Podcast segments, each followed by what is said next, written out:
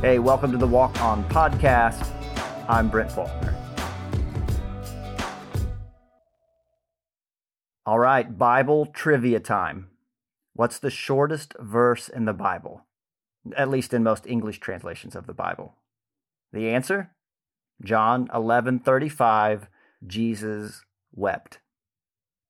It may be the shortest verse in the Bible, but it holds so much depth and so many varied opinions surround it.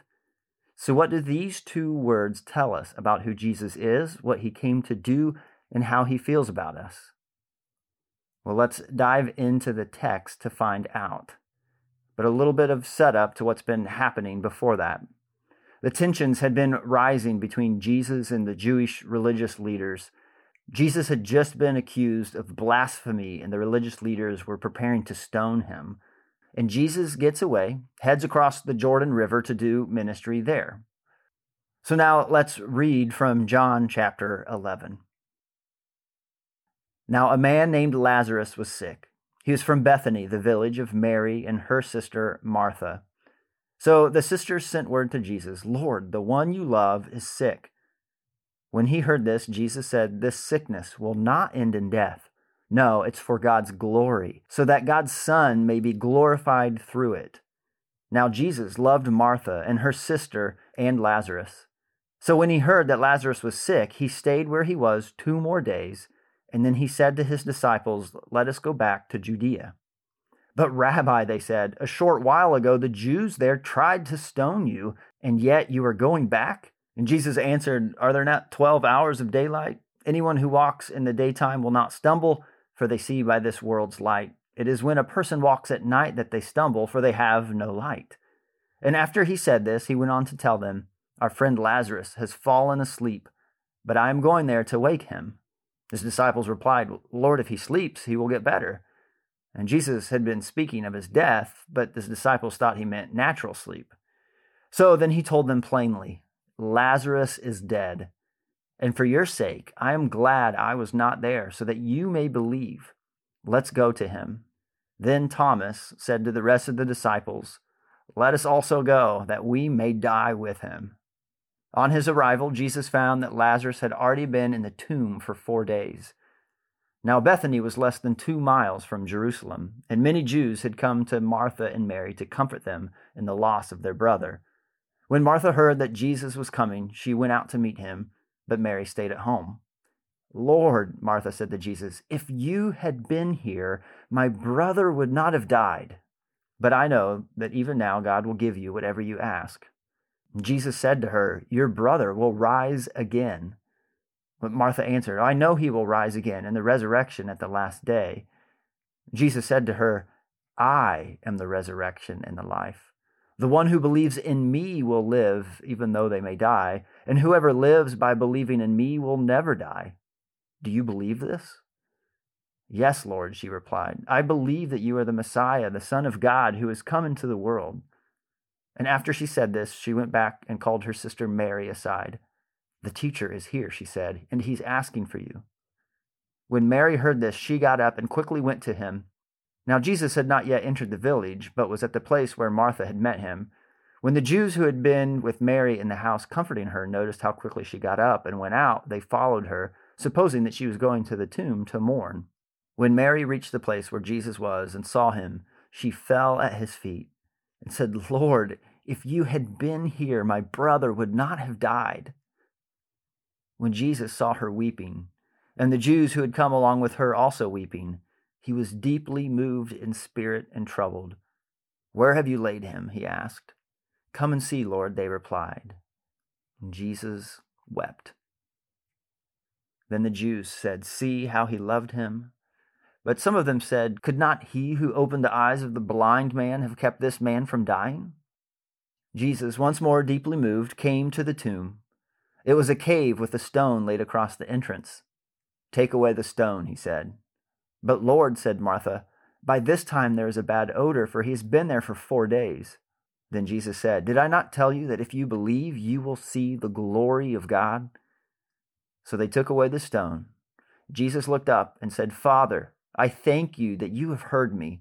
I knew that you always hear me, but I said this for the benefit of the people standing here, that they may believe that you sent me. And when he had said this, Jesus called out in a loud voice, Lazarus, come out. The dead man came out, his hands and feet wrapped with strips of linen and a cloth around his face. And Jesus said to them, Take off the grave clothes and let him go.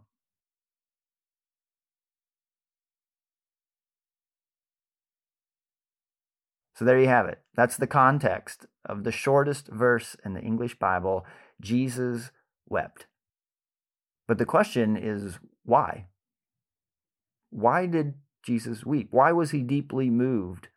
Well, it's the answer to this that brings all kinds of different opinions and different perspectives about who Jesus is and what he came to do and our response to him. So, one approach is to look at this section of Scripture through the lens of Jesus' divinity and the kind of this bigger cosmic perspective. This is a turning point in events that lead up to the crucifixion and resurrection. The Gospel of John is divided into two parts. The first part is often called the book of signs. It's Jesus' ministry and all of these miracles, these signs that he was performing. But then the second half of the book seems to slow down and only focus in on the week leading up to Jesus' crucifixion and resurrection.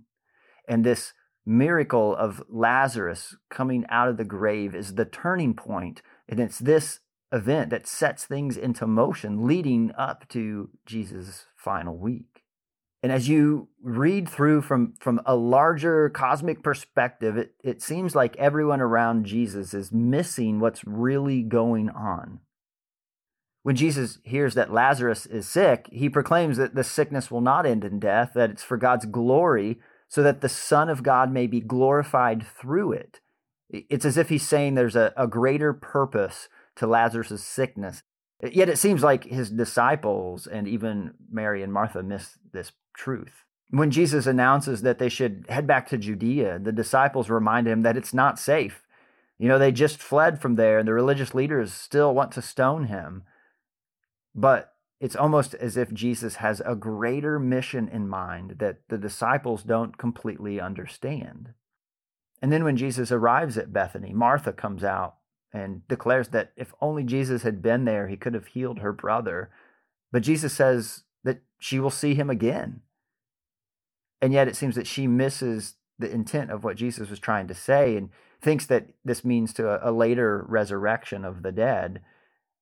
And it's here then that Jesus gives one of the seven I am statements found in the Gospel of John. He says, I am the resurrection and the life. The one who believes in me will live even though they die. And whoever lives by believing in me will never die. Right? It seems as, as if Martha doesn't fully grasp who Jesus is or what he came to do. In fact, I find it interesting the number of times that the gospel writer uses the word believe in Martha and Jesus' conversation. And then we see that Mary meets Jesus, and in her grief, she shares the same sentiment as Martha. If only you'd been here, Lazarus wouldn't have died. And it's in this moment that John tells us that Jesus was deeply moved in his spirit and troubled. And then he asked to see the grave, and then he wept. John uses a couple of interesting Greek words to describe Jesus weeping and being deeply moved in his spirit. In fact, the, the word he uses for Jesus weeping is different than the word that he uses for Mary and the other mourners weeping. And it's actually the only time in the New Testament that this particular Greek word is used. And then the Greek word that's translated as, as deeply moved is only used four other times in the New Testament. Um, twice here in John 11 and once in Matthew and two times in Mark. And again, it's isn't very clear on the best way to translate, but some scholars translate it as angered or having indignation. And so the question is what is it that deeply troubled Jesus? What moved him and what caused him to weep?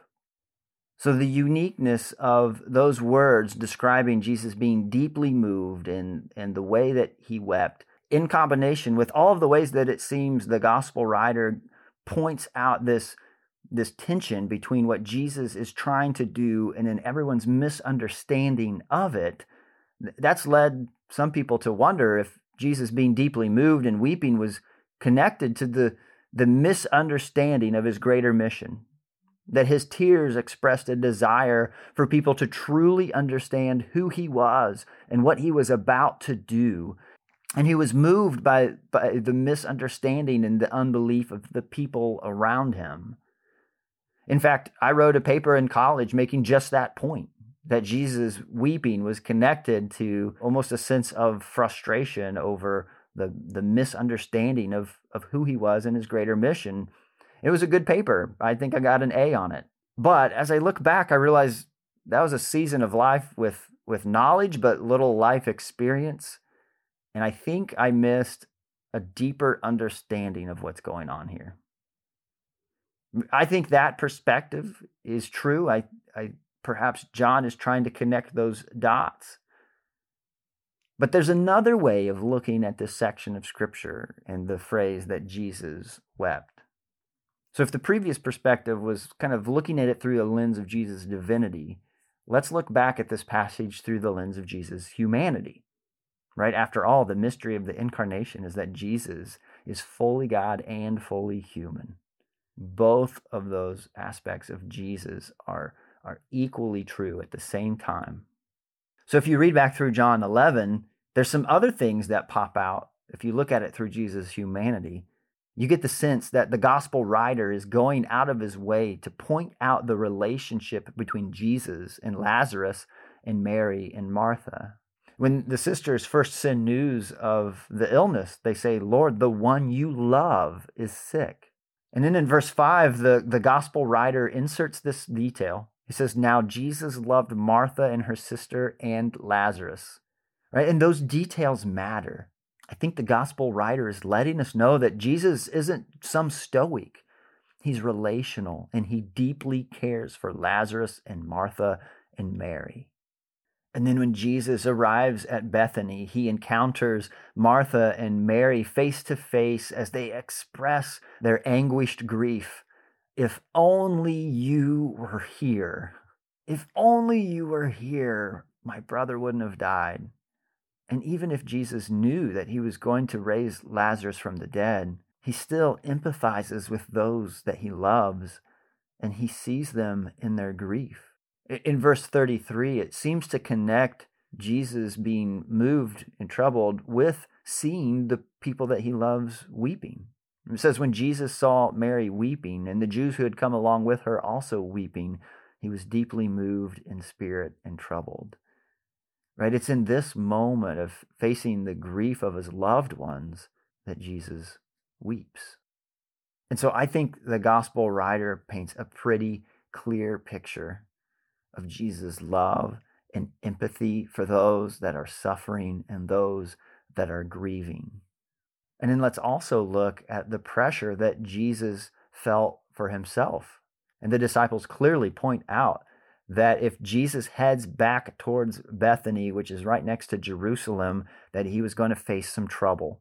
Right? He had narrowly escaped being stoned to death earlier, and he likely knows that heading back close to Jerusalem will set into motion the events that will lead to his death and his suffering on the cross right? And we're told in the Gospel of Luke how this weighs heavily on Jesus in the Garden of Gethsemane. He's praying and he sweats drops of blood and he prays that this cup of suffering might be taken away from him. And so he's making the decision to head back towards Jerusalem for the sake of his friends, for the sake of alleviating their suffering. He's willing to face his own suffering. And then I can imagine that also Jesus was holding the tension and knowing that in this moment he could come and he could raise Lazarus from the dead and relieve some of the suffering and grieving of his friends. But doing that would set into motion events leading to his own crucifixion, causing his friends to suffer and grieve all over again. And I wonder if in this moment Jesus is facing the brokenness of the world and I wonder if it's in this moment that Jesus is holding the tension of all of these things together, seeing the, the suffering and grief of the people that he loves, facing the brokenness of the world, knowing that soon he is going to be suffering and causing grief for his friends all over again. And all of those things well up inside of him, causing him to be moved and to weep. Jesus cares for the broken-hearted. So there's just a couple of different perspectives that you can pull out of this scripture that may explain why Jesus was weeping. And so then the question is which is it? Was Jesus moved and deeply troubled and led to tears because of the misunderstanding of who he truly was and the mission of what he was trying to accomplish? Or was he moved because he stood empathizing with those suffering? The answer, I think, is yes. It's both and. And that's the beauty and the mystery of Jesus. He's both and. He's the cosmic Christ shifting the balance of eternity towards redemption, and he's also the close friend sitting among those grieving. He weeps in the grief and suffering of those next to him while also knowing he was about to overcome the world and bring a path to wholeness and healing, but the world would not understand. It's those two tensions, the both and, I think brings out the beauty of who Jesus is. And so, in the narrative flow of the Gospel of John, the resurrection of Lazarus is a seed planted, glimpsing forward to Jesus' resurrection. That's the message of the gospel that in the midst of death and suffering, there is new life and resurrection. Yet at the same time, as that greater mission is unfolding, Jesus stands face to face with those in pain, and he weeps with those who weep, and he mourns with those who mourn, and he stands with us in our questions, our accusations, and in our confusion.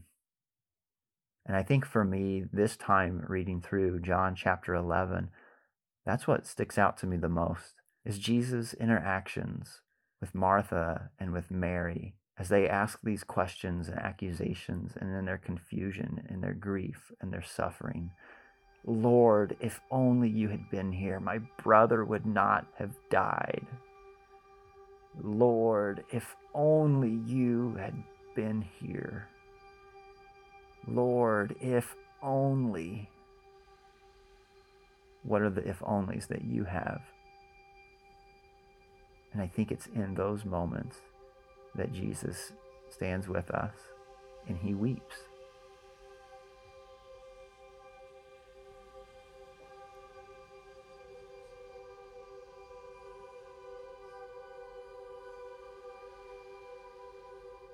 And with that in mind, I invite you into a time of imaginative prayer.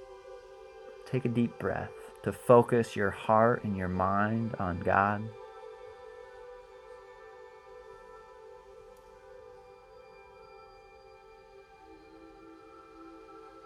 Now imagine that you are in Mary's place, approaching Jesus. Grief, anger, and confusion are in your heart because of your situation. And as you approach Jesus, you just let it all out. Lord, if only you had been here. What is that thing in your life that's the if only? What's the thing that you've been praying about, wrestling through, grieving, questioning? That thing that if God would just show up, if He would just do something about it, it would all be better. In this moment, imagine yourself bringing that to Jesus.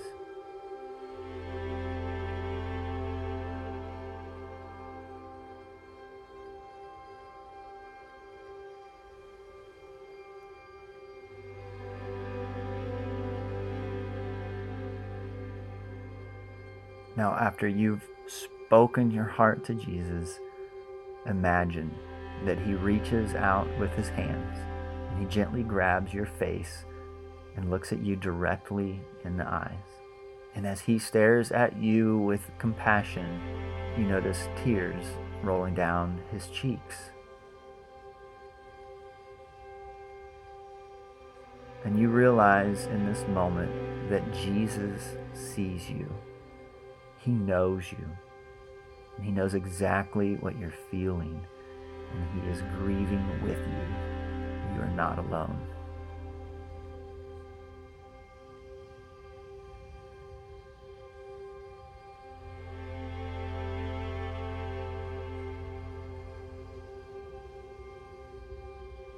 He doesn't give you an answer, but you discover more than an answer, you needed to be seen. And you realize that maybe you don't need an answer because there's something about Jesus that leads you to trust Him, to trust that He is with you and He is for you, and that there is a bigger story, and somehow Jesus will bring about goodness and wholeness and peace. And somehow this moment is a starting point for all of that to happen.